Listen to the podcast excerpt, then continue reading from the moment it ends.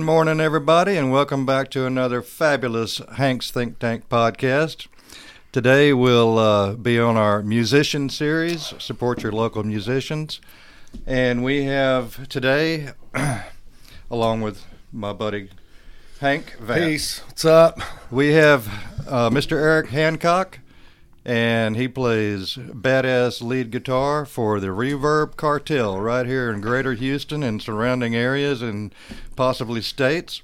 Eric, thank you so much for coming out. man. Oh, it's my pleasure. I'm thrilled to be here. I'm going to be famous.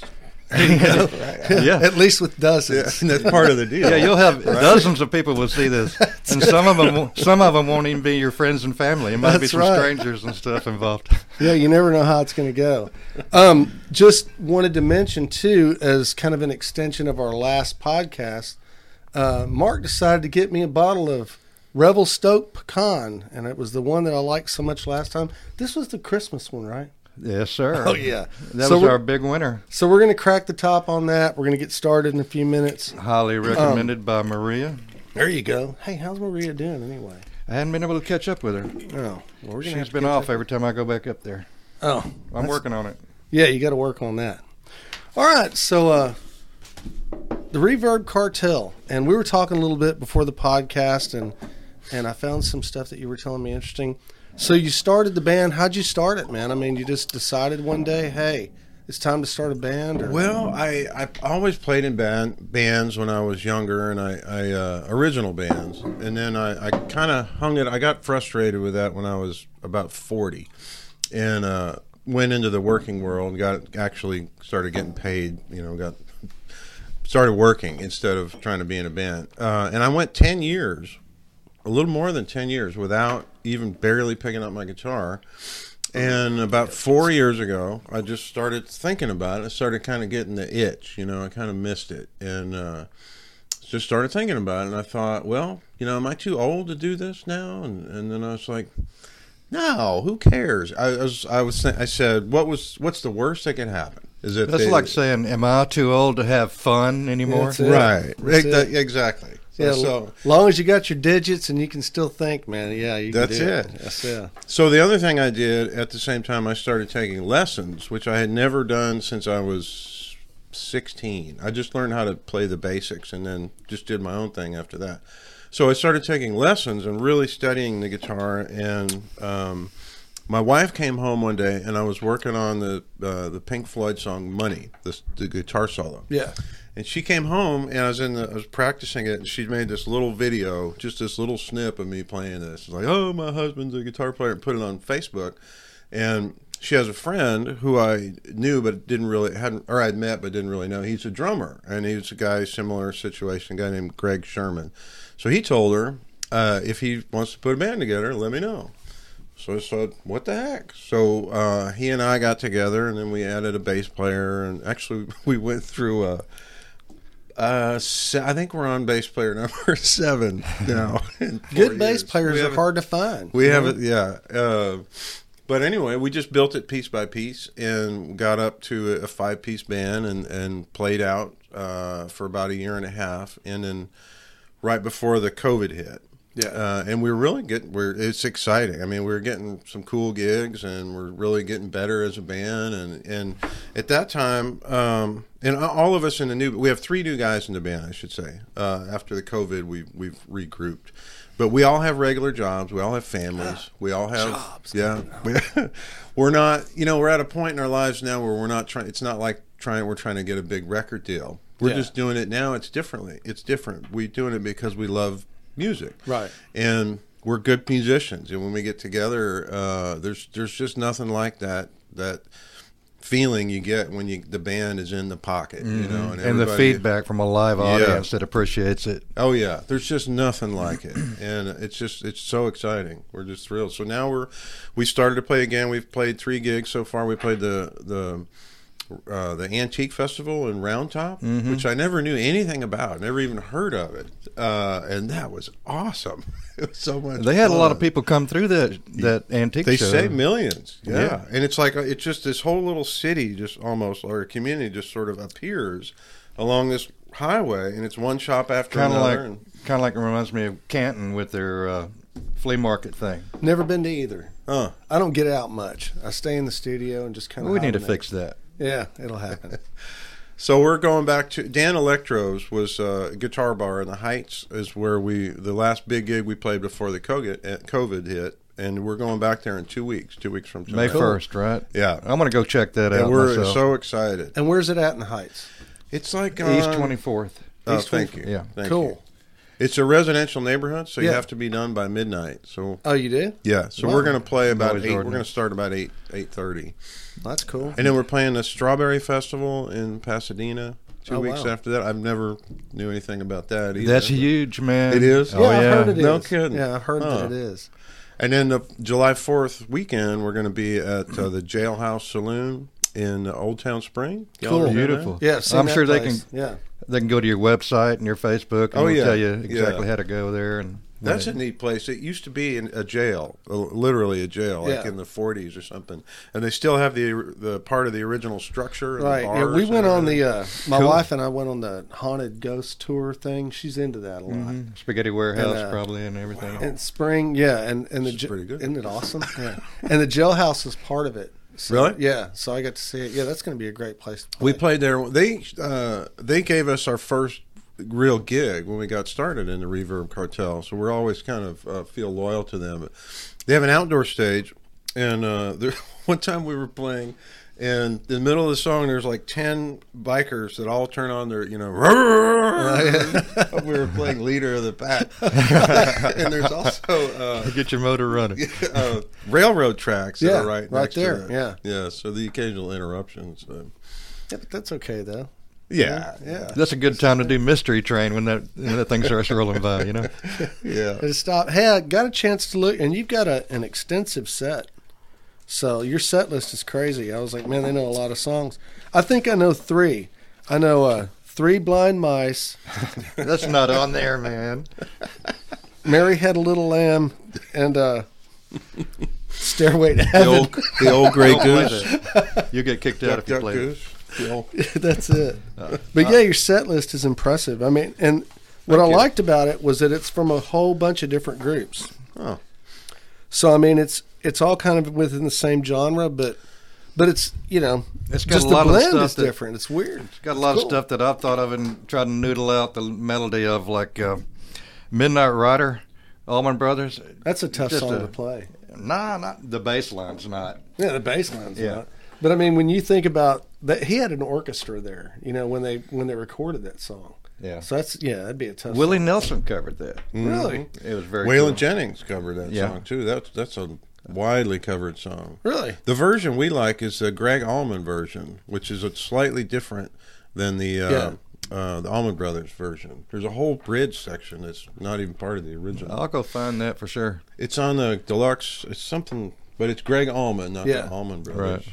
Yeah, blue on black, great song. Yeah, Yeah. We just Uh, picked that yeah. up one day. One guy in the, our singer Matthew um, knew that song, and there's only three chords in it, or Yeah, it's something. it's not hard. you know. That's what I love about it. It's three chords. but it rolling sounds along, badass. And then uh, it's got Yeah. an awesome lead that I bet you uh, do. You you know how, how we actually do it. Our uh, our keyboard player uh, Chuck Sweeney, he, he also plays uh, a pretty mean guitar, but he plays the, the mouth harp or the, the harmonica. Yeah. So when we play Blue on Black, we trade fours on that.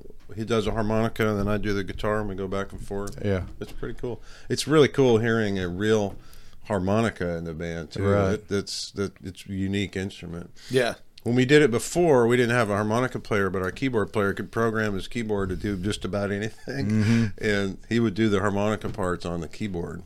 Well, that's cool. Yeah, So let's talk about your influences a little bit because Okay. I think it's always interesting.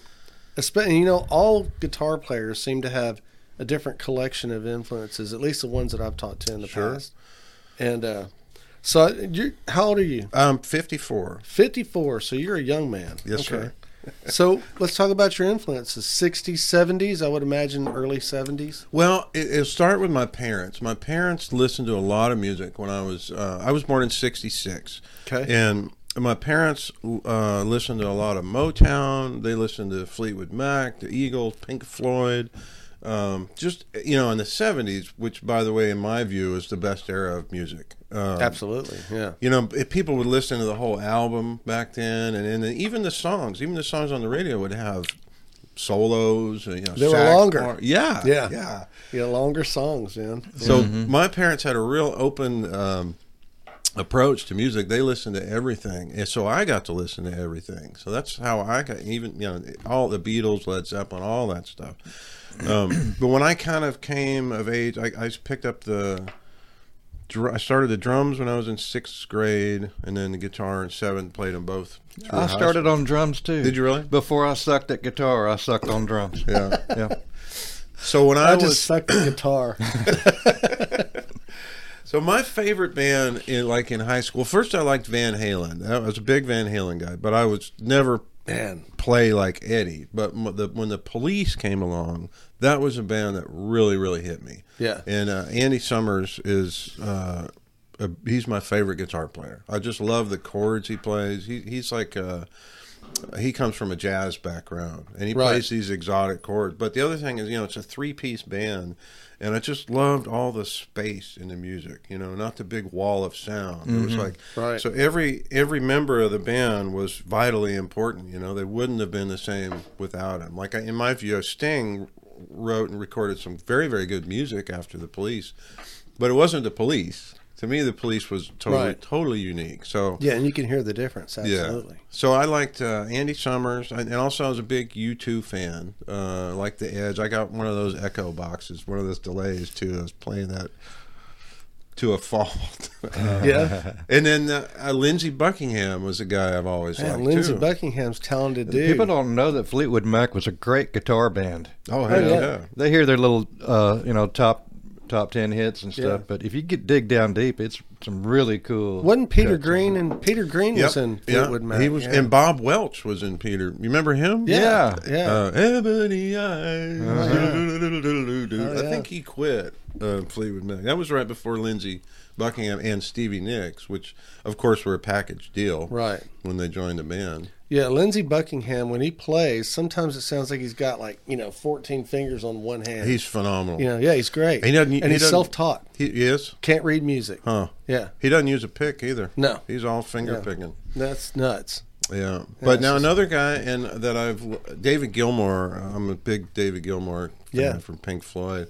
But um, back to my guitar studies. Um and by the way, my guitar teacher is a guy named Glenn Ackerman. He's Okay. a fantastic uh, jazz guy. His preferred instrument is the bass, but he, he can play anything.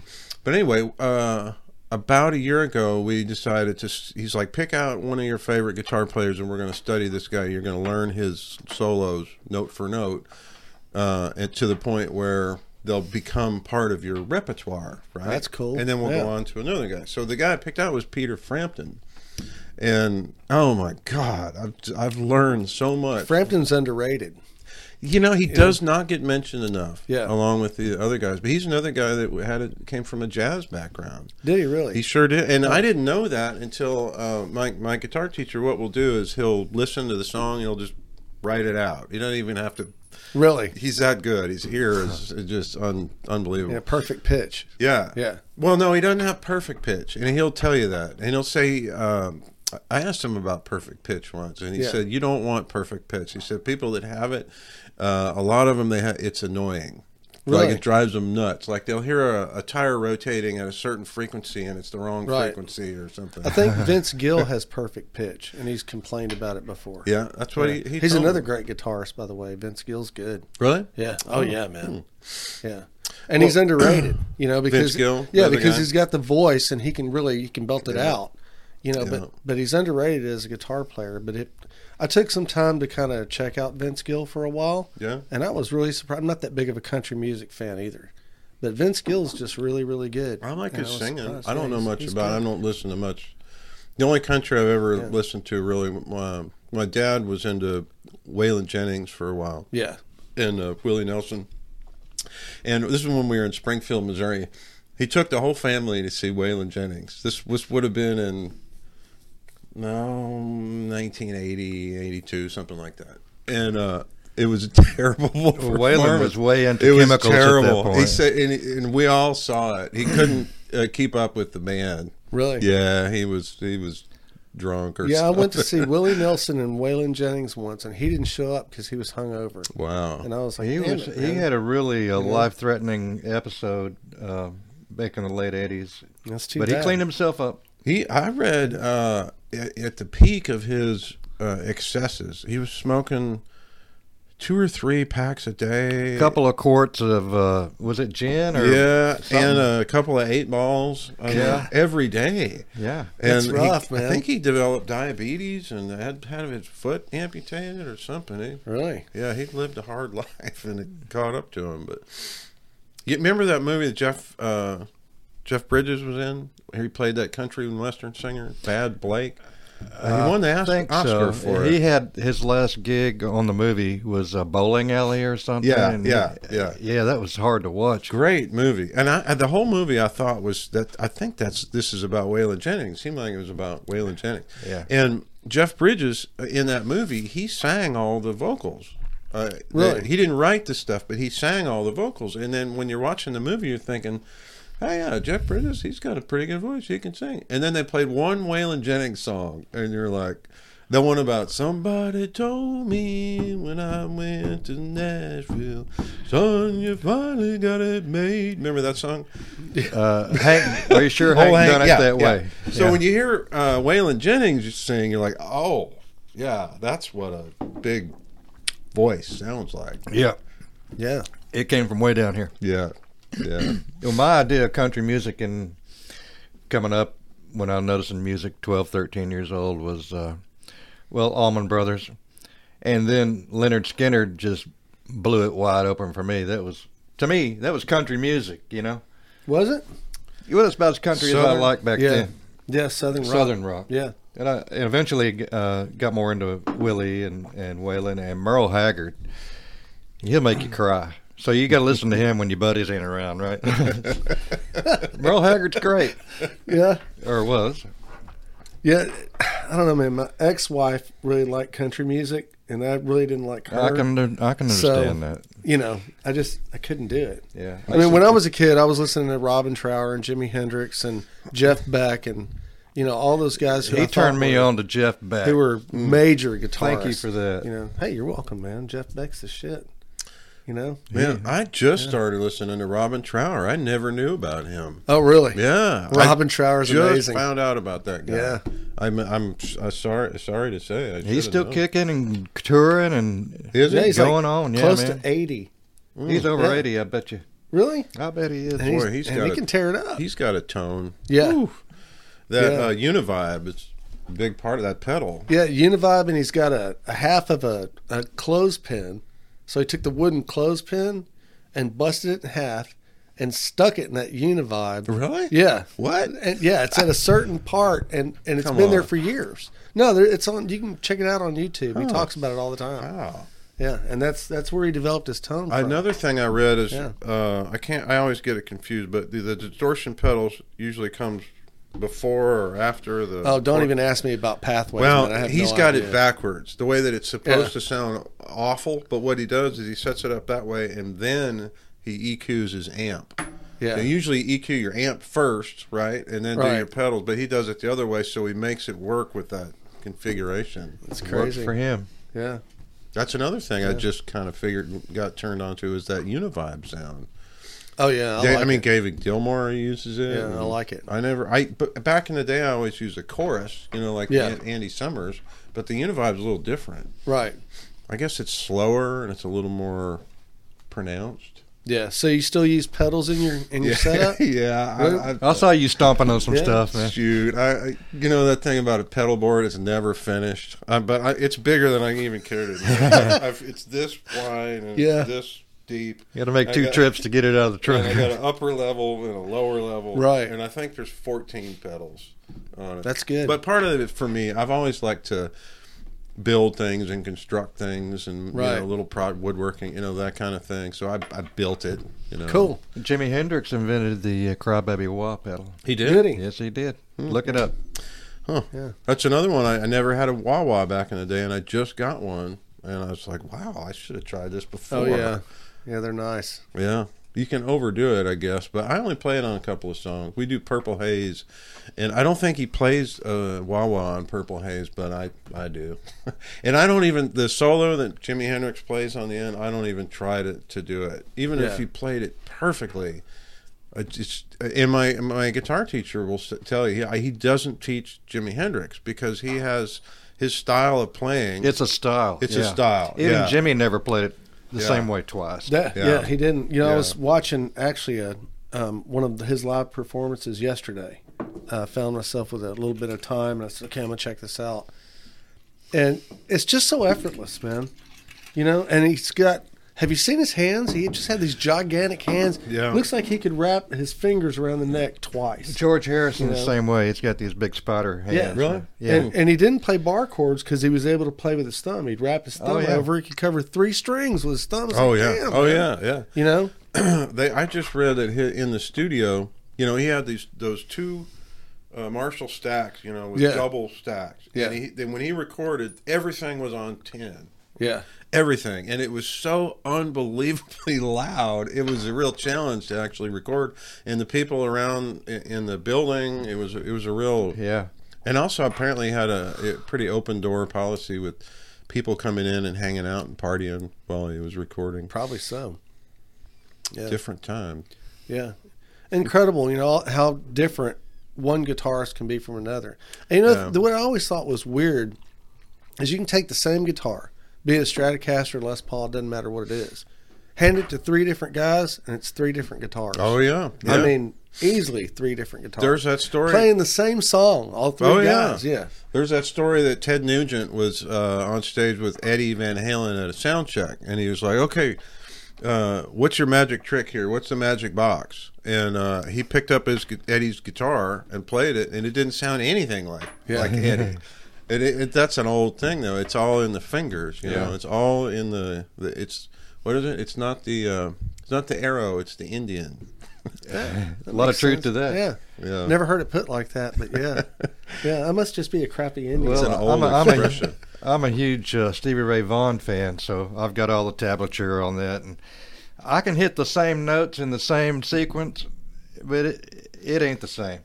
Stevie There's Ray so was much feeling. He, he was in another one- everything he did. He was man. another one that was effortless. Didn't need to look. It didn't matter. You know what I mean? Right. Mm. He just played. You know. amazing.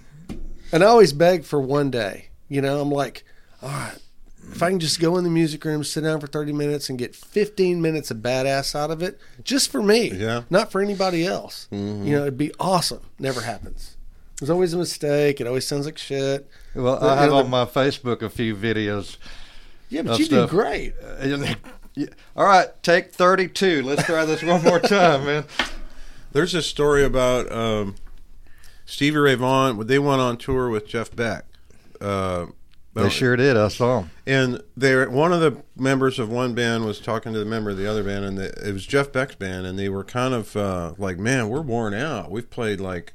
We've been playing almost two months, or we played uh, two shows a week. And the guy in Stevie Ray Vaughan's band said, "Man, we play like uh, 300 shows a year. Right. This is Nothing. What are you talking about? Yeah, They- double and- bills, too. And they say there's another story about Stevie Ray that uh, uh, he played he played real heavy string. 13s. Yeah, 13. Can you And imagine it that? was- It's like a log. and you think of all that string bending that he was doing, it's just his cute his fingertips. Yeah. couldn't He couldn't was take it. down a half step, though. to That's give what, it- and that supposedly his guitar tech was the one that suggested that, just to ease up. But supposedly, when his uh, fingertips would would come off, you know, the calluses would come off. They Yeah. would super glue. 'em. yeah. Yeah. Have you heard that story? Yeah, I have. That they would super glue his his calluses back onto his fingertips. And there's one video out there um, where he's talking to the crowd and he holds his hand up, he's holding a pick, and you see all his fingertips just like, oh God, They're just black. gnarly. About the leather. they look black, you Yeah. know, like they're dead or Just something. gnarly. And with all that string bending on those heavy string, I guess he had big hands though. He was like Jimi Hendrix. I Big, guess meaty- so. I've meaty never arms. really noticed he didn't him. really look like a big dude, so I don't know. No, that's true. He was a little guy. Was he? Yeah. Yeah. But I had a, a poster of the Beatles in, when I was a kid, and I noticed.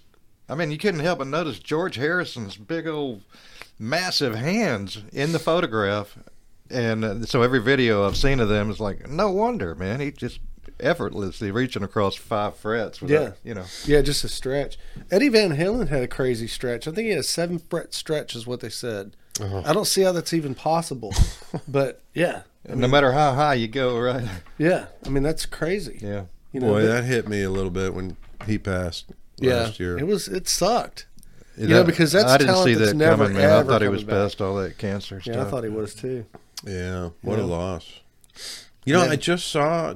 Um, remember Hard Day's Night? You're talking about the George Harrison. Remember that movie, the black and white? oh yeah, Um, I, got just, it. I just saw that again. I remember seeing that 30 years ago and how funny it was. And I just saw it again. It's a hilarious movie. Well, their their their big influence was uh, Peter Sellers, who was even more huge in the Uh-huh. UK than he was here Uh-huh. back then, and Monty Python type stuff, and so they incorporated a lot of that in there. Mm. They wrote Hard Day's Night in one day because they didn't have anything that they wanted to overlay the opening credits Yeah. or even a, a title. Isn't that something? So Lennon and McCartney got together and said, "All right, crank this up. What do you think of that? it works, and that's our title." Really? Genius comes in yeah, handy, that's, and that's you know? just crazy, man. There's a scene in the movie where a reporter is talking to Ringo and she says, Are you a mod or a rocker? and he says, I'm a mocker. And, and I remember thinking, you know what? In uh, I think they got that in uh, uh, Spinal Tap. There's a reference to Spinal Tap. Uh, Spinal Tap is a great movie, man. it Where goes he up to says- Where eleven. he's playing the piano and he says, uh, I'm heavily influenced by Bach and Mozart. And in simple intertwining melodies. And, uh, it's kind of a mock piece. that's like- that's where they Right. got it from the Beatles. And what's the name of that song? Uh, this is this one's called "Lick My Love Pump." yeah, right. every, I tell you, every musician I know quotes Spinal Tap. Yeah. everyone. We all, we love it. Oh yeah. We all- Every volume goes up to eleven. He's got to eleven. well, wouldn't it, why don't you just put them all down to ten? Wouldn't they all be the same that way? Uh, these go to eleven. Not going to change his mind. That's what- Nigel, I think that was Nigel. Yeah, that movie is one of those movies that's almost the quoting it from it is almost funnier than the the movie. Yeah. So back to the cartel. So you got a five piece band. Yeah. How hard was it to put together five guys that mesh, that work? Because I've watched it's your been a YouTube work in videos, progress, and yeah, apparently. I've watched your YouTube videos. Yeah. Y'all sound great. So I mean, that's hard to do. It is hard um, because you know back to um, you know we're not trying to get a record deal and get rich and famous. So it's kind of if you're trying to do that, you can put up with some guys that have some issues, you know, if they're talented enough. But now we're doing this for joy. So you you have to get a me- the right mix of guys that all get along. And um, I would say we're all fairly laid back um, personality wise. We don't have anybody in the band that's a big egomaniac. That and- comes and- with age too, though. I think you know? yeah. Yeah. But we've had we've been through a few of those guys too. Prima donnas, Uh, huh? Yeah, we've had guys that have come in and we they, they were real talented and or felt like they had a lot of potential and then they try to take over the band or try to, you know, just derail everything. It it, it it's always been hard to find uh, the right mix of players, you know because being in a band is um, more so when you're younger and you're it's you and me against the world but you're it's kind of a marriage you know it's, Sure. it- you have to be able to uh, you have to be able to leave your ego at the door because you know you, if we, we're we really aspire to play these songs um, not just as well as as we can, but or as well as they do on the record. But we're we're not trying to be the band that sounds exactly like the record. We we Right. want to sound like us playing that song. And um, even though we didn't write the music that we're playing, not yet, we do have original stuff that we're I saw that. going to yeah. get to. Um, you know, we, we're putting ourselves into the our interpretation of how these songs are played, and, and like on the guitar point of view or perspective, I sometimes I'll play the lead the way it is on the record. Sometimes I'll just play a little bit of it and do it kind of you know improvise. That's you know, cool. that's where we put ourselves into it. But we we take a lot of pride in in the work we put into it, and you know we hit our marks, and we we endeavor to to knock people out. You know when they come and see us, and it's been it's been really really great. You know the people are that have come get into it, and they we seem to be able to project the feeling that we get to them. There's an energy there, and, Right. You know, it's yeah, it's fun. got to feel good. yeah. Yeah, yeah. And the songs that we pick, the other thing is like, and this has been an interesting uh, thing for me because back in the day, we only played our own music. You know, we wrote all our own music. And Yeah. I used to look down my nose at cover bands, you know, so it's like I'm an artist and I'm playing my own music and all that. But now that I'm doing it, I have a completely different perspective because now, you know, when you play your own music and you write your own music, you're in a bit of a or you can be in a bit of a vacuum where you you know you're writing your own style, your own thing.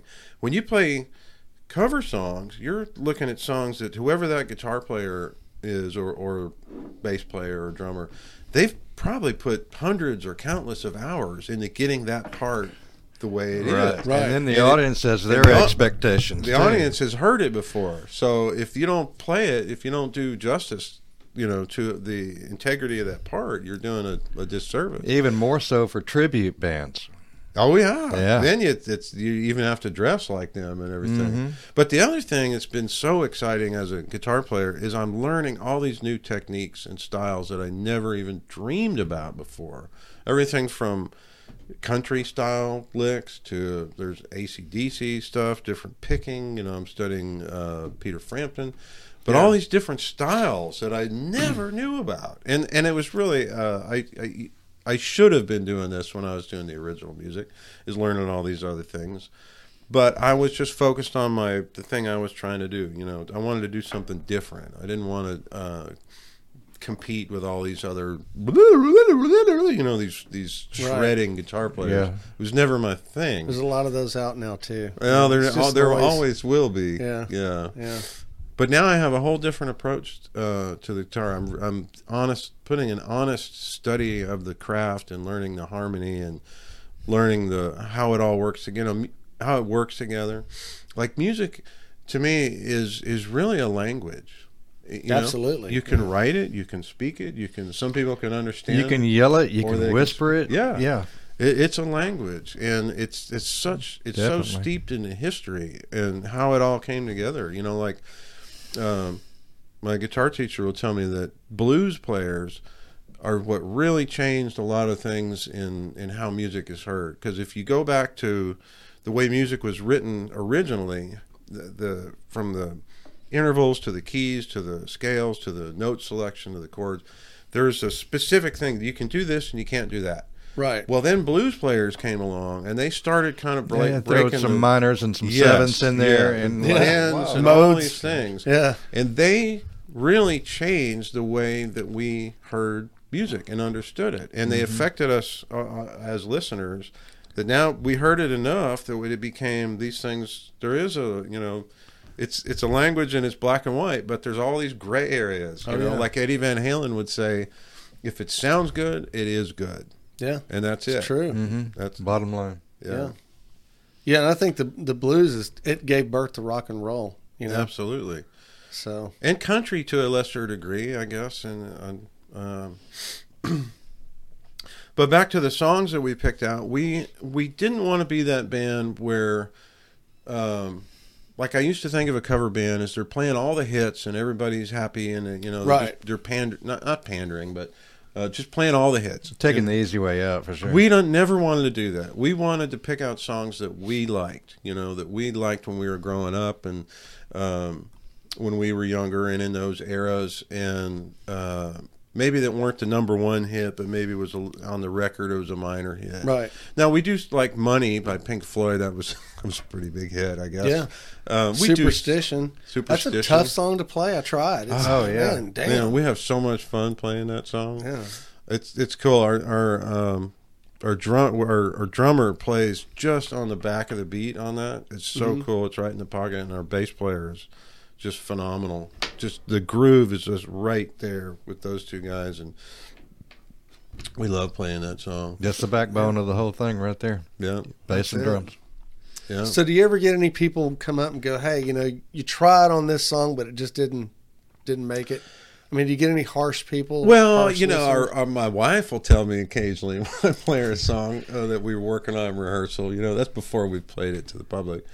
But not really. Not no. I So mean, everybody's our- pretty kind? We're pretty critical among ourselves. I mean, we we have uh, songs that we we don't want to play a song until we feel like it's really we can nail it. You know, knock everybody out.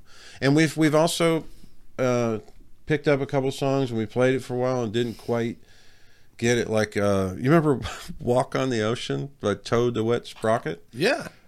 Really beautiful song, and we almost had it, and um, we decided uh, it just wasn't quite cutting it. But we had a pretty neat approach. Chuck, our, our uh, keyboard player, he also plays mandolin, Yeah. and uh, so we tried it a couple of different ways. And great song, but Keyboard's tough too. I tried that for about 15 minutes and I was like, nah, I don't have the right hands for that. yeah, I, I had the same experience. I did that also uh, back in way back in the day with a harmonica. I was like, hey, I'm going to learn how to do the harmonica. So I I tried bought- that I too. bought, I bought a harmonica and I Tough bought deal. the book. Yeah. Oh, And I tried it for about a week and I was like, screw this. I was Yeah. trying to be Black Oak, Arkansas, you know, and it just wasn't happening on that little C chord thing, man. I thought you just blow in and out, but you got to make your tongue like that. Oh, yeah. U It's rough. shape. Oh yeah, Yeah. and you're making your bends and you're you're bending it. and- But one thing about the harmonica, if you're playing a harmonica in, in, the, if you have the right harmonica for the key of the song, every single note you blow in or out is in the key. Right. So you can't exactly make Right. a mistake. Every note fits kind of. Oh, I can make mistakes. I can prove Well, it. yeah, Check okay. out That's for sure. Aerosmith's "Honkin' on Bobo." Bobo is the harmonica, yeah. and that is a great album, by the way. Oh, Honkin' on Bobo, yeah, I, I remember the name. I I loved Aerosmith, too. Mm-hmm. me too. Steven Tyler, man, he could. I've only seen him one time, and it was a complete downer, man. Really? Throughout the '70s, they were one of our heroes, you know. So I was married the first time, and We'll get into that in a minute. Aerosmith was coming to town in 1984, maybe 1985. And so we boog on down to the summit, and it was going to be so great. Uh, It was so dead and lifeless and uninspired Really? that even me, I thought, are you ready to get out of here? I think we did leave early. Wow. It was awful. And I read later, years ago probably, that uh, they were in some going through some heavy emotions with a lot of drugs and alcohol, and were doing good just to show up in one place at that time. So too bad. Yeah. And then four or five years later, they're on top of the world again. You know, with Janie's got a gun and Oh, everything. yeah. So You figure if you're a you know rock star and you're on tour, um, you don't have to think about anything other than being on stage when it's time to play. You know your your meals are provided for you. There's all kinds of booze and you know everything. The you don't have to do everything is anything. catered. All your equipment's Somebody's- going to show up and be in tune. Somebody's going to get you up out of your bed if you're asleep. You know, all those things. I- You could see it would be easy for a lot of people to, you know, you're treated like that. Where, Sounds great to me. yeah, Yeah. shoot, that's like every teenager's boy's dream. You know, to be a Sure. rock star and go on tour. But it's, I think it's hard for a lot of people. I don't know. I never really did it. We we did we did two shows with when I first moved to Houston in 1988. It was with the band I was in, and there was a band here called Kings X that kind I of remember took us. They kind of took us under their wing, and uh, we we rehearsed in their room. And th- those are the three of the nicest, beautiful guys you'll ever meet in your life, and one of the best rock bands ever. Just phenomenal. Um, but we played two gigs with them on the road. We went to Jackson, Mississippi, and then we went to uh, Pensacola, Florida. That was my only real experience on being on the road was that one trip. Though we did, we went back to Springfield, Missouri, a couple of times to play there. And then when we were in uh, Pensacola, we we uh, did this radio promotion with them. I was trying to think. I was thinking you might ask me what was the what was the oddest thing that ever happened to you. Oh, it's Yeah. coming. Yeah. So I was thinking, I came may be up with here. one story. We we went on. We did this radio promotion with King's X, and we were in the booth. I guess you'd call it that with the uh, DJ, and uh, he had us each band pick out a song to play, and then introduce the song. So we picked out "Shoot to Thrill" by uh, ACDC, and I was the one who introduced the song.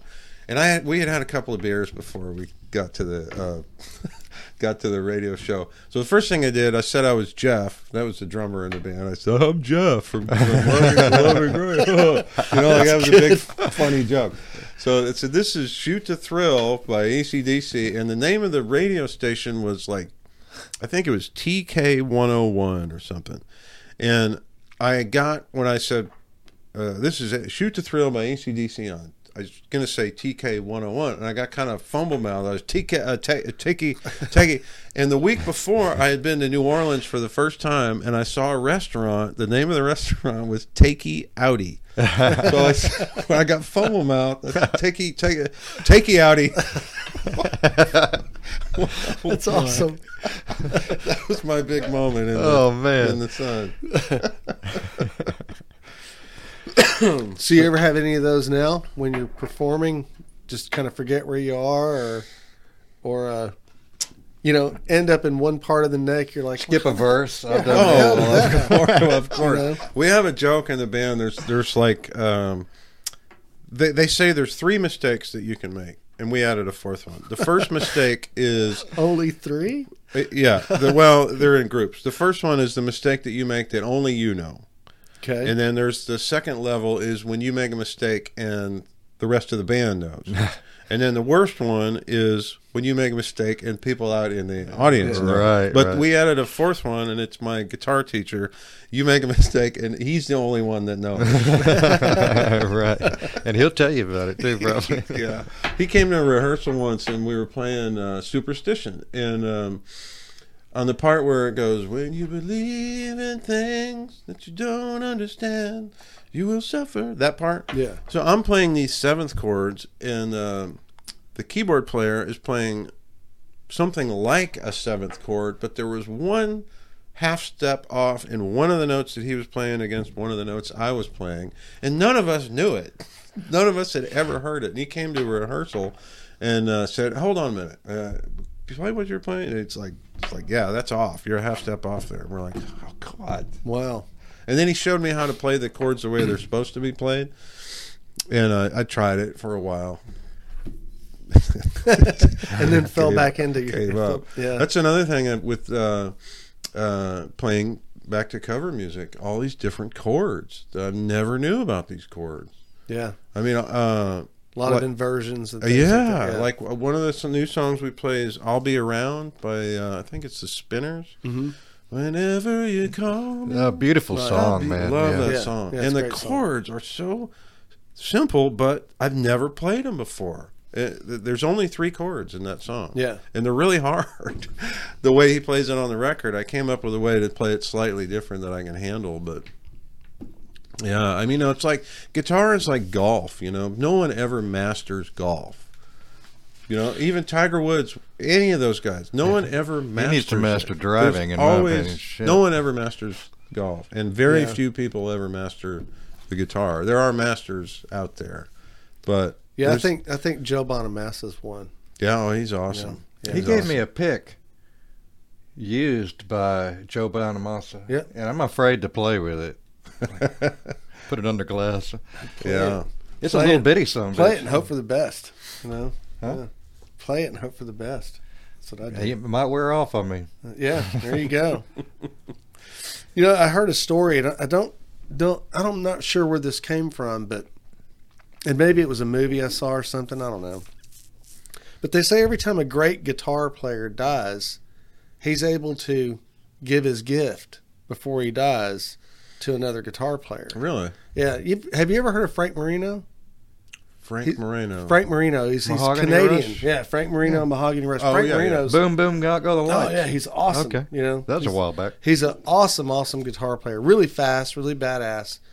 He claims that when Hendrix died, he got Hendrix's talent, you know, Hmm. and uh, that was through an acid trip Well, and that's some a other stuff too. but- Convenient claim to you know. make. yeah, but I mean, Frank Marino's awesome, and if you watch him play, they're really kind of similar. It's weird, Hmm. you know. It's really, it's really kind of weird. People say that about Robin Trower too. That Uh, Yeah, he Trower's plays the like same. he as does like, play like, uh, like Hendrix. Mm. Yeah, I think you have once in a generation type talents that just blow everybody away, and they have a style that nobody's ever Yeah. thought of or even tried. nobody plays like Jeff Beck.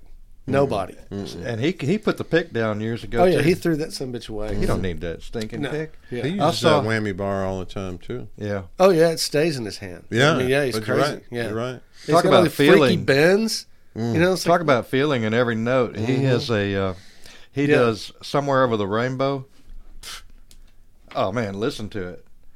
Don't be around your buddies. But, you might get a little misty. you know, like like his whole Wired Beautiful. album, Jeff Beck Wired. Yeah. If you listen to the, those compositions, are amazing, Mm. man. I mean, who put all that together? It had to Yeah. be him. Oh. Well, him and You know? uh, Jan Hammer, which is a big uh, jazz guy. Remember him? So that's where a lot of that influence is. And he got tired of playing the regular old blues and and uh, funky house stuff. And uh, Jeff Beck said, "There's more out there, and I'm going to find Yeah. what it is." You know? What what I like about him, which I also like about David Gilmour and Peter Frampton, is every note that they play is for a reason. yeah, There's Right. no there's no fillers in there. Yeah, and with Peter Frampton, one thing I've learned about him is he really improvises a lot. Like one of my all-time most beautiful guitar solos I think ever played is on. You remember "Lines on My Face" on that uh, uh, Frampton Comes Alive. Yeah, yeah. Uh, every solo in that in that song just tells a story, and it's just so, also deliberate sounding. But when you see YouTube videos of other performances, he never plays it the same way. And Right. It's like Yeah. God, how do you do that? Because I know. it's you know it's a story. That song is about this agonizing story about his wife or who's sleeping with everybody in town. Right. And the solos, the in the first one, it's like I swear this is what I hear. The first there's like three big solos or four. And the first one is like it's the guy is like suddenly he's like he's front he sees his wife with another he's like he doesn't believe it. It's like in disbelief. It's almost tentative. And then the next one is anguish. You know, he's really accepting that what's happened. Oh my God. And it's agonizing. And then the third one is anger. And it, to me, that's the way it sounds. on Yeah, that. He's right. speaking to me like that. And I think, how does a guy improvise and do that? You know, he- but he's on another level. You know, Yeah. Tho- those Mm-hmm. those types of guitar players, they really are. Yeah. they're, they're on another level.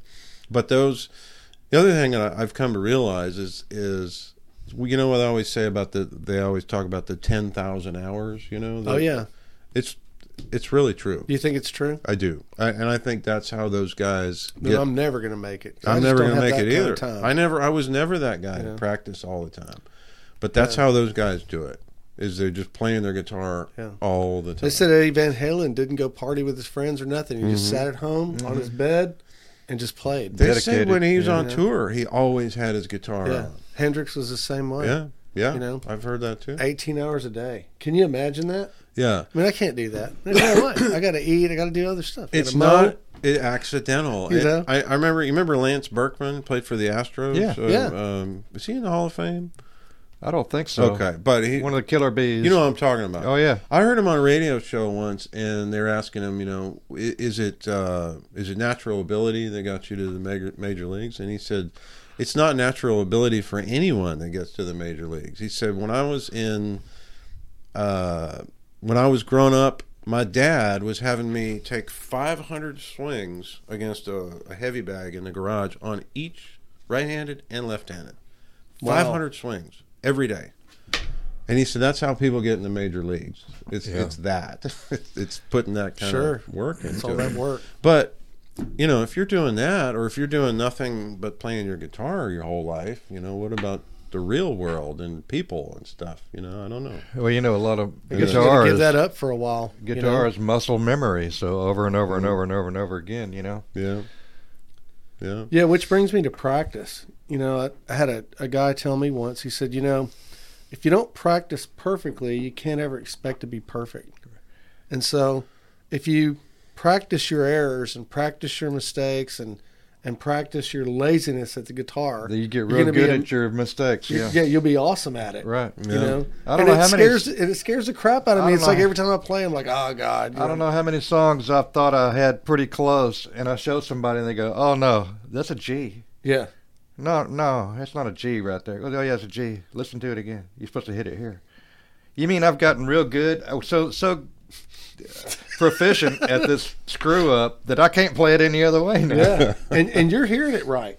It sounds right to you. Good to me, Yeah. wasn't to him. I, I asked my guitar teacher one day, "How do you? What's a typical practice session for you?" He's the first ten or fifteen minutes he puts a metronome on at like only 70 or 80, very, very slow, Yeah.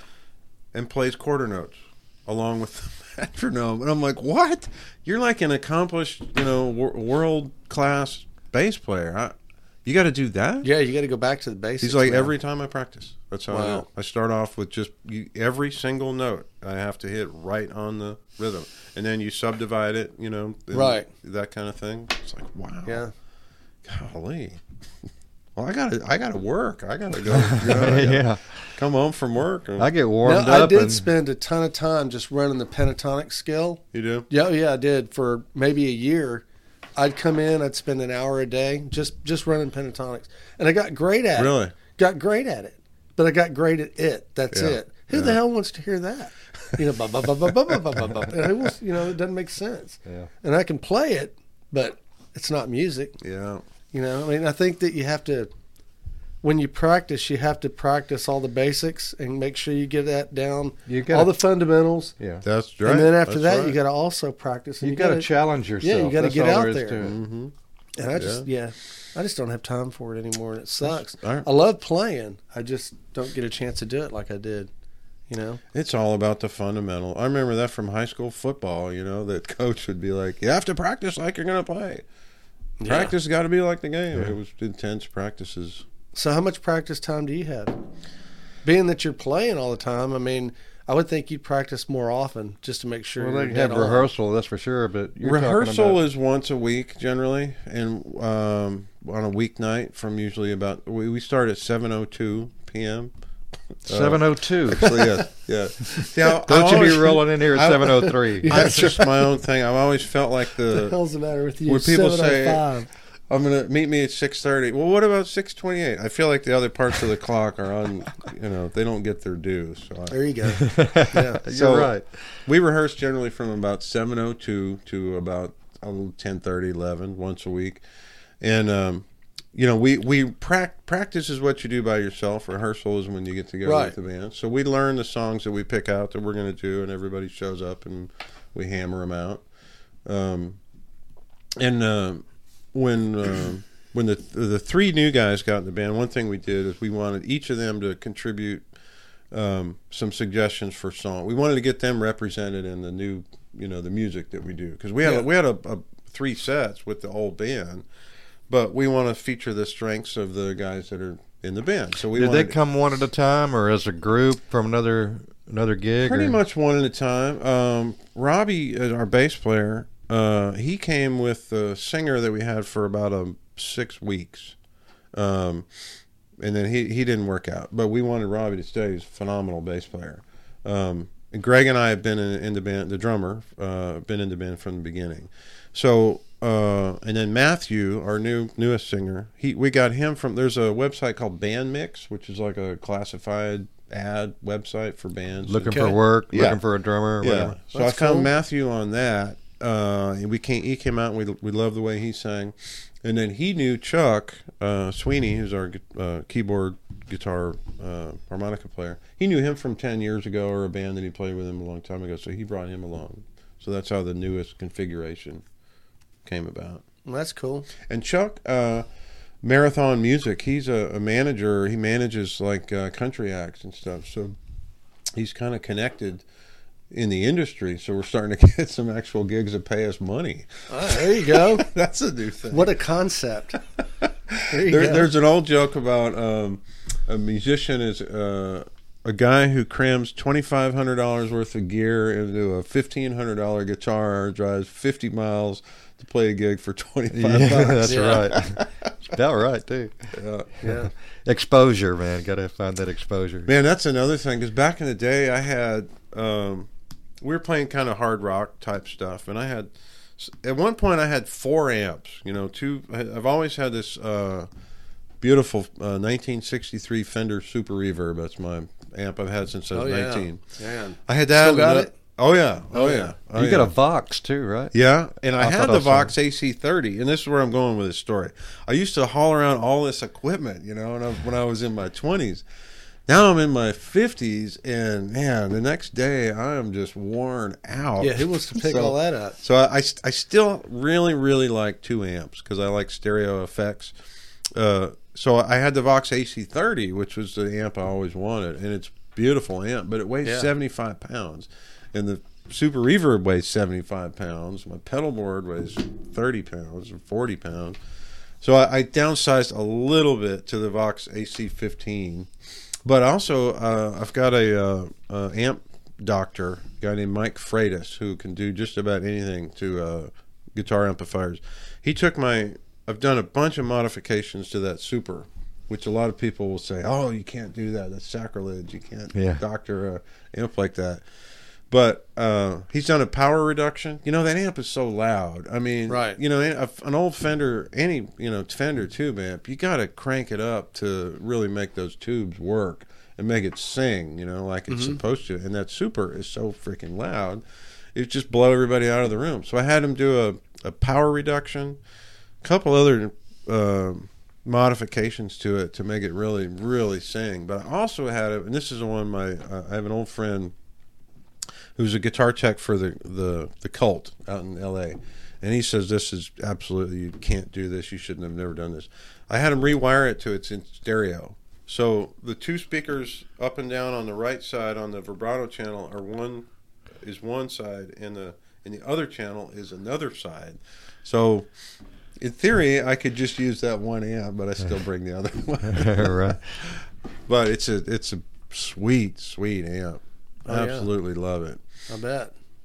Yeah, it sounds like a nice box. Oh yeah, Yeah. I wouldn't trade it for anything. I'll have it till the day I die. So how'd they go about doing the power reduction? You know, because Eddie Van Halen started working on Yeah, that's an old, Oh, Yeah. that's a st- old story about him. Yeah. And um, with the Variac, right? He, Yeah. would, he would reduce Yeah. the that. He voltage. said he had electrocuted the shit out of Yeah. himself a bunch of times. Yeah. And a lot of So people trying to got their figure it amps out. blown up. Yeah. Because he said something, I think that, um, excuse me, that wasn't entirely factual about how he did it, and people blew up their amps. Oh yeah. But he did. Um, it takes six. I think it has three six L six tubes.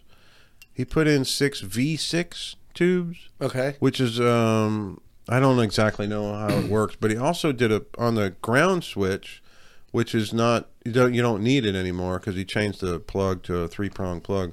The ground switch now also acts as a a power up or down.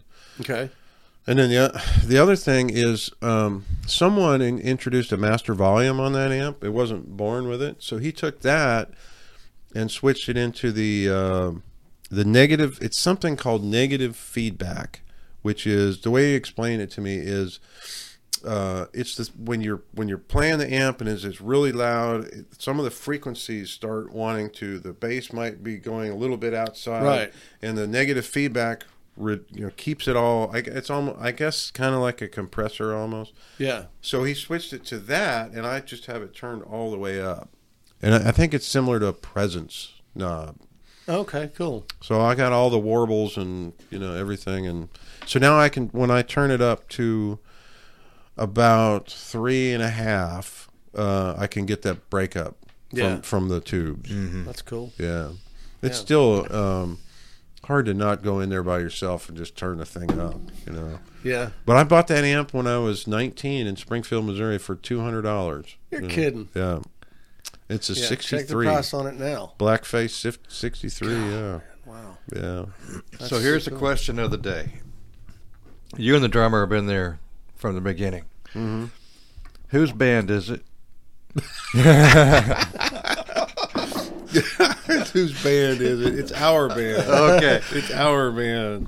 That is a very good diplomatic answer. It's it's our band. You know, you have to have somebody who kind of steers the ship, you know, and that's probably me, you know, and and um but where I'm not I uh, I'm not like the band dictator or anything like that, but um you got to have somebody who's kind of in that in that role. Uh, Right. Yeah. There's always a driving force behind it. Yeah. You know. And sometimes it's hard to pick out. who that Apparently, it's is. a shared thing, and it's Absolutely. You know, like with Absolutely. ACDC, you would have never thought it was Malcolm. He's standing in the back. He's quiet. He's just playing rhythm. I know. You'd never think he was the driving Right. force behind that. Right. Band. You know, you think for sure. it's that little monkey out there in the shorts with the hat. Yeah. on. gotta be. And Malcolm wrote You know, all the riffs, right? I think yeah, he Ma- wrote all, he most wrote of the songs. Have you tried to play a lot of ACDC? We did. That's funny you brought that up. We did one ACDC song. It was Back in Black, but we did it as a reggae. Really? We went back and forth. Yeah, and you know, I can see Cool. how you can I like work that. That's cool. we man. and yeah, back and forth in the same song with as a reggae.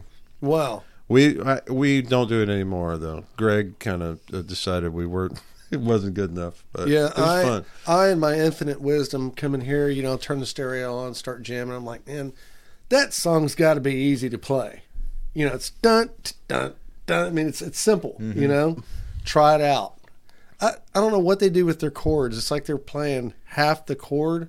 You know, a- almost like a I Half don't the know. chord and they're getting a jangly Yeah, it's- effect out of it somehow. Yeah. And, Oh, and- yeah. and Malcolm was just a freaking genius, Yeah. man. Just a genius. They would Ah. just Yeah. turn their amps all the way up when they recorded too. It wasn't any big secret. Just Right. turn them all the way up. 11 every time. Yeah. And then Angus was let just me- that dude was a madman. You know, Let he me- was a let me- child prodigy. He he was yeah. Really? He was uh he was known as a you know as as a very young age being a brilliant guitar player. You ever seen his hands? Tiny, Yeah, they're really small. tiny. I've learned His guitar's bigger than he was. just from that one song we did back in black. Blows I my learned excuses right out of the water. I know. this sweet picking kind of thing he does. Yeah. I never knew how to do that. Never thought about it until that song, Back in Black. Yeah. That guy's brilliant. One of the Oh, yeah. best concerts I ever saw was them in the Summit. Angus on his wireless guitar jumps on one of the staff's shoulders and goes around the summit with a crowd of you know Yeah, people yeah, to keep yeah. him off of it. I think I might have been there. Nirvana. Oh my God! It went all the way around. He's just burning it up Oh, yeah. the whole way. Was that when Yeah. King's X opened for him? Do you remember? May have been. It was about ninety-three. I bet it was. King's X went 93. on tour with with ACDC, and we were there at the concert at the summit. Uh huh. And I remember because after King's X played, we had backstage passes. Uh, my wife and I, my then wife, um, night back in the early '90s. So anyway, we go backstage and we're going to find King's X, and we're walking down this hallway, and these four guys walk past us, you know, going the other direction. Didn't even think anything about them, and I was like, "Wait a minute!" And I turned around. So wow, that's the band. They were all about this. song. Yeah. They're Right. like three feet tall. what the Two heck? foot two. Yeah. I've been looking for a bagpipe player. 'cause I want to do "Long Way to the Top," Oh, man. I love that song. Mm. Have you have you ever been next to a bagpipe player? No, Okay, so my wife's on the fireboard. hard on the ears. Oh, dude. My wife's on the fireboard, and one of the firemen uh, died or something, or there was something going on. I don't remember what it was, but we were at a funeral, and so this dude steps out, and I'm in the in the very front pew on the right hand side. He steps out like six feet in front of me. He pulls out this bag. I'm like, oh, this is gonna be cool. As soon as he fired that thing up, I thought I was gonna die. Really? Yeah, I know I can't have kids because of that. So like somebody raping a goose Oh, it or was something. just it was the loud. I mean, monkey and- trying to fight and a I've football. been and I've been to a Supertramp concert where the music actually hurt your bones. It was Yeah. that loud. Yeah.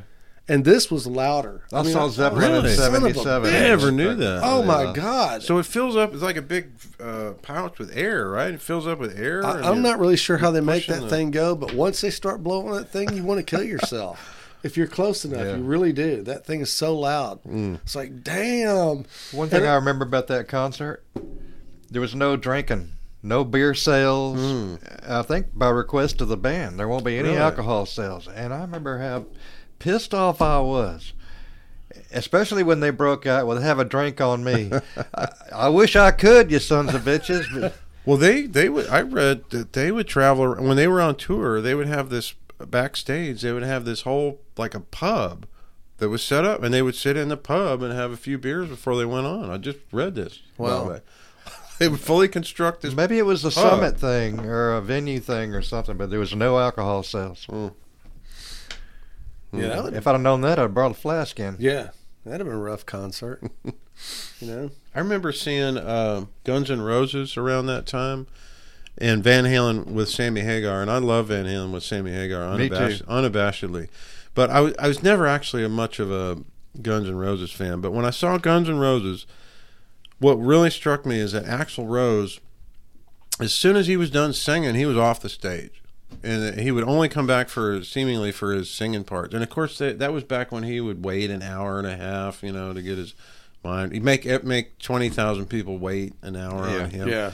But anyway, they ju- he just seemed totally uninterested in being there. And then I saw Van Halen a month later, Same show, same venue, and I was really struck by how much they were. Sammy Hagar went out of his way to say how humble they were, and it was a privilege and a pleasure, and they were really Oh, yeah. happy to be there. And you know, they they seemed like they really appreciated the people there. Right. I'll never forget that. Guns N' Roses was And- completely different. after he's after uh, uh, Sammy finished up with Van Hagar or whatever you want to call him, they had what they call chicken foot, Yep. and he yep. Uh-huh. brought Michael Anthony yeah. along on bass, and Yeah, I went and chicken saw foot them. was good, yeah. fantastic, Yeah. Yeah. great show, and very humble, and he's a hometown boy too. So Yeah. who? Sa- uh, Sammy Hagar, He's from Te- where? he's from Houston, I believe. He is? I know he's from Texas. I think Oh, he's I didn't Houston. know that. Huh. Really? I like Sammy Hagar. Yeah, he's good. And I, I, for my money, when he joined Van Halen, they became more musical. You know, he's he's clearly a better singer than, in- Yeah. in, my view, uh, than David Lee Roth. But I think they went to some musical areas that they couldn't have before. I thought he was great. I, I love- agree. I love- love Van Halen and Van Hagar, and Yeah. people can't accept that. You I know. gotta, you I gotta know. pick one. No, I don't. I like them No, both. I love them both too. Yeah. You know, the first couple of Van Halen albums were hard to beat by any any standard. Groundbreaking for sure. Yeah. But the other the other thing is every time I, I've seen him with David Lee Roth a couple of two or three times, and they, I, the guy can't sing. I don't think he could sing. He, he he didn't even attempt to hit the melodies that were on the record. He had a style.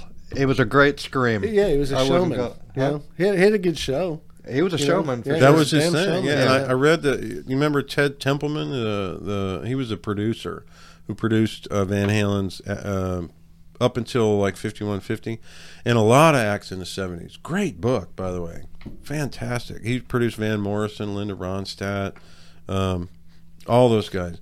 But he said in the when they would record Van Halen, uh, they would do all the basic tracks together with David Lee Roth singing, and then uh, the band would go home, and then they'd be there the rest of the night to fix all the vocals or to redo all the vocals. And Oh, yeah. like it was a real process. Really? Yeah, but he he spoke very well of David Lee Roth in this, as far as his lyrics and and things like that. He also I read in that book that you remember that song "I'll Wait." I'll Yeah. wait till you're Yeah, there." it's way up there. Yeah, son. so they're in the studio, and David Lee Roth is having trouble coming up with some the right lyrics and the right melodies for that song. So um, Ted Templeman knew Michael McDonald because he had produced him in the Doobie Brothers. Mm-hmm. So he brought Michael McDonald in, and he sat down with David Lee Roth, and they went through the whole thing and worked it out, and he added all this stuff, and then they recorded it, and then he stiffed him on the royalties. Mm. Totally didn't give him any credit in No any kidding. financially or otherwise. thanks for your time and your help and your creating this. Yeah, Yeah. Don't know you anymore. yeah, Too bad. yeah. I love, I love me some Mike, uh, Michael McDonald too. Yeah, I'm Michael not a big fan of McDonald's his. good. No? I'm sure he's a great guy and a, and a musical genius. But when he was singing with the Doobie Brothers, it was like, get this Really? guy out of here. He's Really? depressing me, man. get that other dude on, the China Grove guy. What was his name? God. Taking Tom it or to the Pat or streets. I'm taking it the hell out of Well, here if you're fool, singing. believe. Oh, yeah. You know, that was written, co-written with Kenny Loggins, who was See, I've on. never been a Kenny Loggins fan. Oh, really? Yeah. He's got some good songs too. Yeah. His there's a version of his him doing that song. It's significantly different. yeah, I would imagine it would be. Yeah. Yeah. Yeah. Well, I noticed that you brought your guitar today. What are you going to do with it? Uh, let's at least take a look at this thing, man. You told I'm me it just came gonna out of the show it custom to you. Mm. shop. Yeah, let's let's check it out. Go ahead and pop that thing out.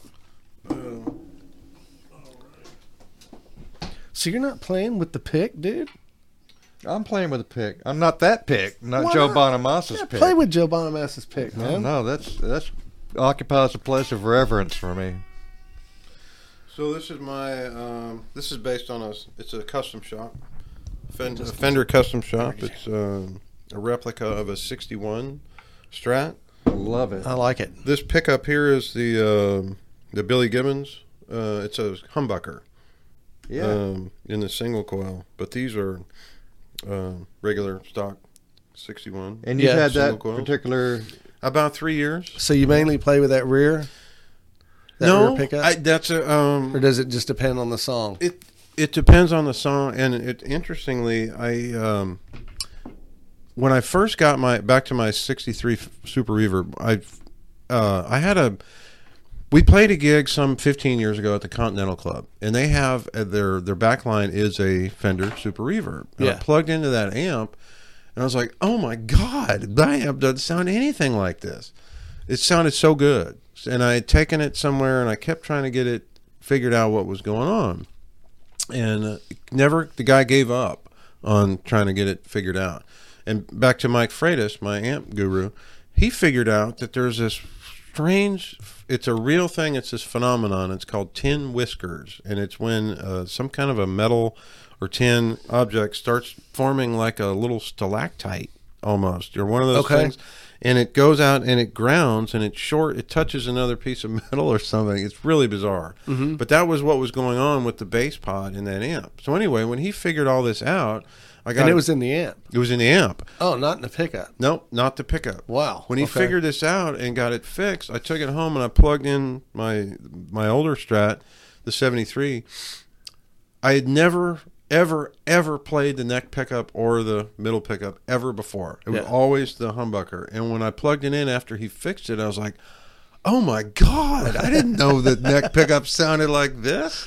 And then I heard that quintessential Fender, you know, sound, you know, with a Strat, voice. and a Yeah. single coil pickup, and an amp cranked up.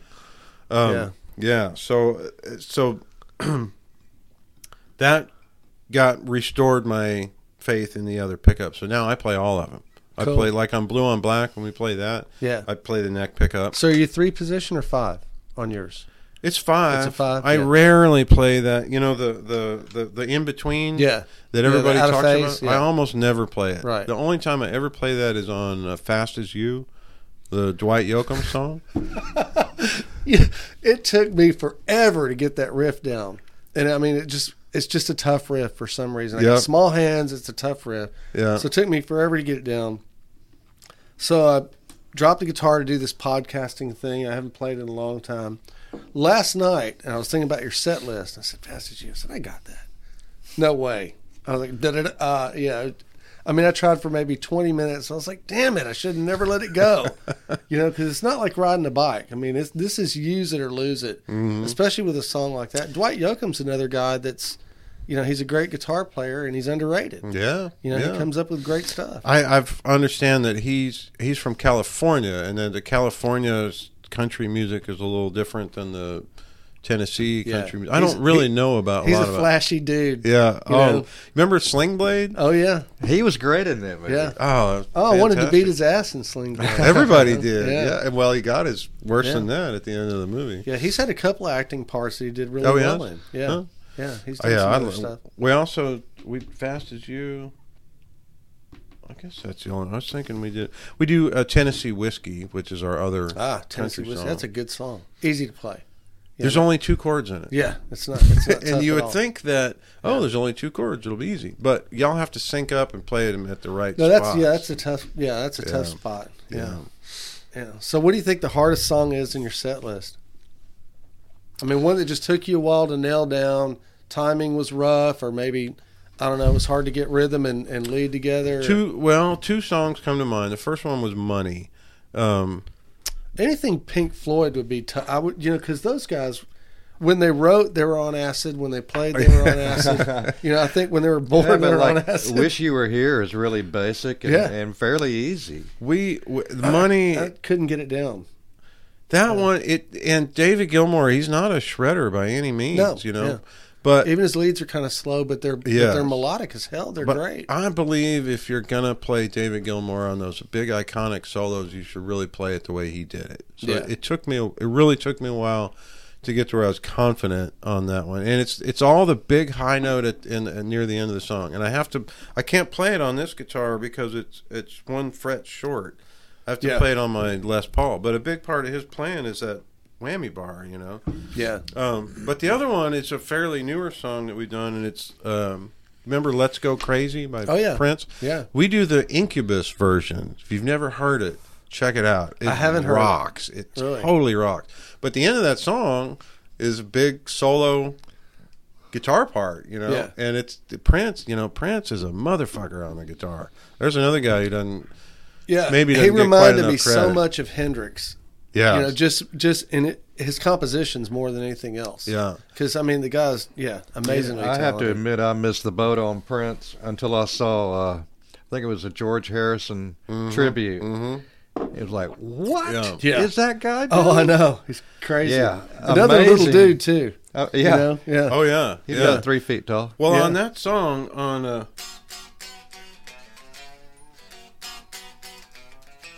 my guitar teacher told me that he listened to the Incubus version, and he said they. He, he told me this whole history about. Um, he said black rock guitar players, they have a different set of influences than white rock guitar players, and he's like, if the way that he's playing this song is like a black player. He said, and he brought up Vernon Reed from Living Color, he brought up Yeah. Prince, and it all started with Jimi Hendrix. But he said something like a, a white guy might play this song like,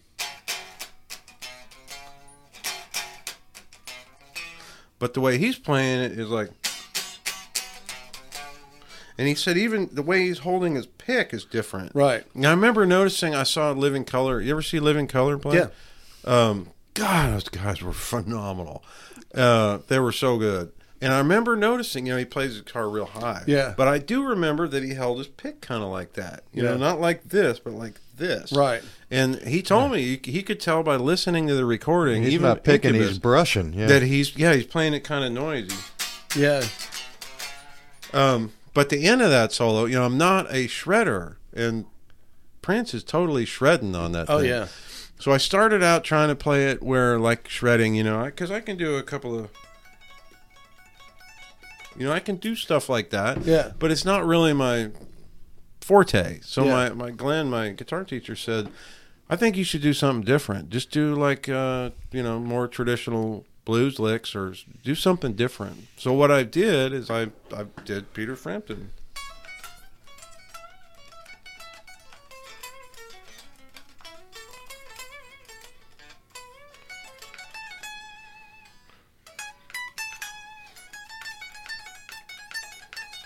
Total Peter Frampton. There you so I go. just play Peter Frampton on the end of it, and Yeah. then when I come to the end of it, I just go. Walking and then on the drums Just- kick us yeah. in. Walking it right down. Yeah, Yeah. yeah. I wonder what Peter Frampton's influences were because he's out of Britain, isn't he? He is. Yeah, yeah. So I wonder. He I wonder. was with a band called Spooky Tooth. Humble Pie. I think. Humble yeah, Pie, maybe yeah, was also. probably the biggest Yeah. pre Yeah. solo thing. Yeah, Y'all ever hear of uh, not Chicken Foot, but Chicken Shack? A group Um, called Chicken Shack. I- It sounds familiar. Man, they were awesome back in the '60s. Oh yeah, Chicken, Chicken Shack, Shack, badass. Oh, one hit yeah. wonder. Oh no, no, it- five or six albums maybe. Really? Uh, yeah, How did I great. miss that? And I can't remember the lead guitarist's name, but if you get a chance, YouTube Chicken, Chicken Shack, Shack? check it out. man. One You'll word? Hmm. like it. Yeah, yeah, you'll like it. Yeah, they remind me of the old Fleetwood Mac, Mm. but just had a, a great, great lead guitarist, and he was also the vocalist, and he was good, man. Huh. Hell yeah. Where were they from? Britain, you know, some somewhere over there, across the pond. So where a lot of our rock and roll musicians came from, Yeah. Mm-hmm. you know. Well, uh, yeah. By I was way surprised the of, by first way time of I- America first, Right. and then they perfected a lot of things. I was surprised the first time I heard Jeff Beck speak. I was like, "Wow, he's not from here." I thought for sure, he was from Really? California. Or He looks a something. little like Nigel, right? He really does. the hair thing it nails it right. I think That's they it. were looking at those early '70s dudes like him and Rod Stewart when they sort of got that look. There's a bunch of bands that have said they thought that movie was about them. Aerosmith said that. Metallica, a bunch. Of, Yeah, Yeah. One of the lines in that they're they're they're at the hotel and uh, getting ready for their gig the next day, and and the, one of their songs comes on the radio, and they get everyone, hey, hey, you know, let's listen to the song, and they're all like, oh, this is great, listen to the song, and then at the end of the song, the DJ says. That was Spinal Tap residing in the Where Are They Now file. They're about to play the Oh. Took next the night. shine right off of that. yeah. Stonehenge. So I don't know if you guys get on Netflix too often, but there's a new documentary. and It's been out a little while. Echoes in the Canyon. Have you seen that? Mm-mm. Oh, awesome! And it's got Cro- the guys from Crosby, Stills, Nash, and a whole bunch of those guys from back in the '60s. Neil Young's in it, I believe. Buffalo Springfield. Mm-hmm. Um, but it talks about that part of of L.A. where all those guys got together, including like Frank Zappa, another great guitarist, underrated. Oh, I don't Um, know if he's underrated. Guitar players know him, but Yeah, guitar you know, players know He's him. not mentioned like you know Jimmy and Yeah, he's not. He's never in that same Yeah. group, and he ought to be because he Brilliant. was great. Yeah, but uh, it talks about, and it, it's just it's a good feeling show to watch. It's about maybe an hour and a half, two hours. But they're interviewing all these guys, and the the guy that does it is uh, Bob Dylan's son, Jacob Jacob. Jacob Dylan. hmm And uh, man, what a, I'd watch it again. I've already seen it twice. What's the name of that? So Echoes in the Canyon. And uh, yeah, I'll, I'll send you the link. Yeah, do that. But yeah, it, it's an amazing show to watch. It's worth the time, and it talks about uh, you know how they went to even the Beach Boys. You know how they went to each other's house and they do drugs and do all this shit and Mm-hmm. and come up with music and and and kind of bounce stuff off each you other. think Charlie Manson was trying to edge his Possibly. way into that group? you know, but all He the was. all There's the all the major tunes that came out of that era. yeah, It, you'll recognize every last one of them yeah. all those were a collaboration of all those people. You know, Mm-hmm. uh, Mama Cass and just all those. I mean, it was it was, and they all lived in that little neighborhood down in the canyon. Hmm. It was badass. You know, and they said that that still goes on today. That that area Really? still is just the birthplace of Huh. of a lot of creativity. Shoot, you think about Jackson Brown. The Jackson Brown was Eagles, in it. Yeah, Uh, all Yeah. kinds of bands. I heard the Eagles came out of it. That they were the the the band for uh, Linda Ronstadt. Yeah, for they a were. while. They were. Really, and they just broke off, told her to go get screwed. You know. Then they think- got Joe Walsh, and they really hit. Oh, this yeah. guy. I think she Yeah. encouraged them. She was real helpful to them. They were. They didn't leave any on bad terms. I Oh, don't really? think. Yeah, I Yeah. think she helped them uh, get going. Yeah. Well, they were a great band anyway. Well, and, yeah, and in the Yeah. beginning, before uh, Joe Walsh was in the band, they had I think his name was Bernie Leadon, but there was a guy who played banjo and stuff like that. You know, in Mm-hmm. the beginning of the um, Eagles, they were almost more country, yeah. and he didn't want to. The, I think the rest of the band wanted to go into more of a rock thing, and I think he was resistant to that, and that's why they brought in Joe Walsh. I have a story about Joe, Walsh is a nut. I have a story about him. Uh, a band I played in called um, "Therefore I Am." This was in the uh, '90s, and uh, Niles Flagg uh, was the bass player, and he used to have a job at the uh, I think it's the Warwick Hotel, this old uh, historic hotel in, in Houston in the medical center. And Joe Walsh was in town, and he was staying at the hotel, and he had said he happened to work different shifts through this weekend, and he saw Joe Walsh coming in and out of the hotel at all different times day, night, middle of the night, early morning, middle of the afternoon. He said every single time he was so fucked up. He was totally out of his mind. He Oh, had I'm people sure. just carrying him practically every single time he saw him. That was the state he was in. Yeah. And I think when he joined the Eagles, there was a pretty, um, pretty clear directive that he couldn't act like that, or I don't know. There was maybe he was already uh, reformed, or yeah. Trying Uh-huh. uh, to. But there was, yeah, there was a, Yeah. He's a hell of a comedian too. really. Oh yeah, he's got a great sense. Have you of seen humor. that uh, YouTube thing where he's uh, setting up a guitar? I think I have. It's funny as Yeah, hell. yeah, yeah. He's he's a hell of a comedian, Yeah, man. he's uh, great. Ringo Starr's brother-in-law too. Did you know that? He is. Yep. really. I didn't know that either. Yep. That's why they're always together at the functions and stuff because they're family now. See, guys, this podcast is a wealth of information. All the stuff that none of us The knew. things that we Yeah. know. That's until right. today. So, all right, um, Reverb Cartel, The Reverb Cartel. the Reverb. now Cartel. we're not affiliated with the uh, you know the cartel that everybody you know knows about. Oh, we so have y- nothing to do with them. y'all don't do the beheadings or none of that. That's a no, shame, Not man. anymore. You've got a hell of an opportunity right now to make a bunch of money. Too bad. That's right. No, we just want to state that clearly for the record. yeah. All right. So, Mark, you want to talk about the dates again? You had a couple dates of their upcoming events. Well, I know that May first they're going to be at uh, Dan, Dan Electro. Is it still called Dan Electro's Guitar, Guitar bar, yes, sir. It Okay. is. That's a little piece of history, and that's there in the Houston. Heights Yes, sir. on 20, East twenty fourth. East 24th. On, And, we're that's, starting early. We're going to be playing at eight o'clock and that's May first. I May think 1st two is weeks a- from today. May It's a 1st. Saturday, and Yes, sir. they're going to throw us out at noon. At noon, at midnight. Yes. because it's Yeah. that's the way it is for noise ordinance. Yeah, and we have a band playing after us. We're going to play uh, a couple of sets, and we got another band coming in. It's going to, because we're old, you know, we're not as young as we used to be, especially our drummer. Uh, So about ten thirty starts to wear down, huh? man, Songs we, we, get slower. We played he three. gets the brushes out. we played three sets at that uh, uh, antique festival, and the, by the third one, it, interestingly, it got really cold. So, like, oh man, we're cold, stiff, tired, and old. There you No, go. not not us, just the drummer. but he's the only one sitting down anyway. He's actually the youngest guy in the band. Yeah. all right. so other than that, I don't know. But uh, Strawberry Festival, uh, two weeks after that Oh, in Pasadena on Friday, May uh, 14th. you haven't been there. It's going to blow you away. I can't wait. I There'd can't be all wait. kind of people with strawberries all over their face. I and can't wait. Funnel cake. my all- daughter is coming to that one too, and my mom and dad. Uh, I Cool. want to. I should give a shout out to my mom and dad. I, I haven't mentioned them, but they've been supportive of me from the very beginning. And that counts for so much, man. It, it sure really does. does. and it, it's uncommon too, because I, Yeah. I know a lot of musicians that never had the support of their parents, and um, You're like Joe Walsh. I don't know. I'm just saying that. But What? anyway, um, yeah, it's been good. And Eric, I, I don't know how far you had to drive, but I appreciate you coming out, man. oh, it's been great. So yeah, it's been really good. Now, how can people get in touch if they want to book you guys? If Oh, they've I'm got glad a, you asked that. Yeah, a good Um, thing coming up. Uh, we ha- we're on Facebook, The Reverb Cartel. Okay. Um, Marathon Music uh, is our booking agent. Okay. Um, and you can reach me. We're also on Instagram. All right. Uh, um, and my number is 832 544 5510. Uh, We're ready to play. There you Good go. deal. Yeah. So okay. So guys, we had a good time.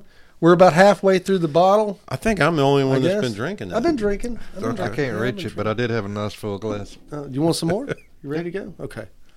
Thank you. We're all adults here. There you go. right. All right, guys. If you've subscribed to the channel in the past month, man, I really appreciate it. We busted 200. I think we're up to like 218 subscribers now. So Oh, Awesome. yeah, we're doing okay. And I think we'll hit our goal. Our goal is what a thousand subscribers by the end of the year, something like that. Be nice. So yeah, we're on the way. Uh, if you know somebody who has not subscribed, and get them to check the channel out, man. There's always something good here, and uh, we're doing all right. So guys, uh, look forward to seeing you in the next one. Don't know when it'll be, don't know what it'll be, but it's going to be something good. That's for damn sure. And uh, Right on. who knows if there's any of this bottle left? Maybe we'll hit it. If not, we'll find something else. to They drink. make more every day. there you go. All right. Well, anyway, we'll be out of here, and until the next one, we'll see you later. All right. Thanks, Thanks a lot. Hank. All right. Cool. Beautiful, man. I love that one. How'd Yeah, that came out great.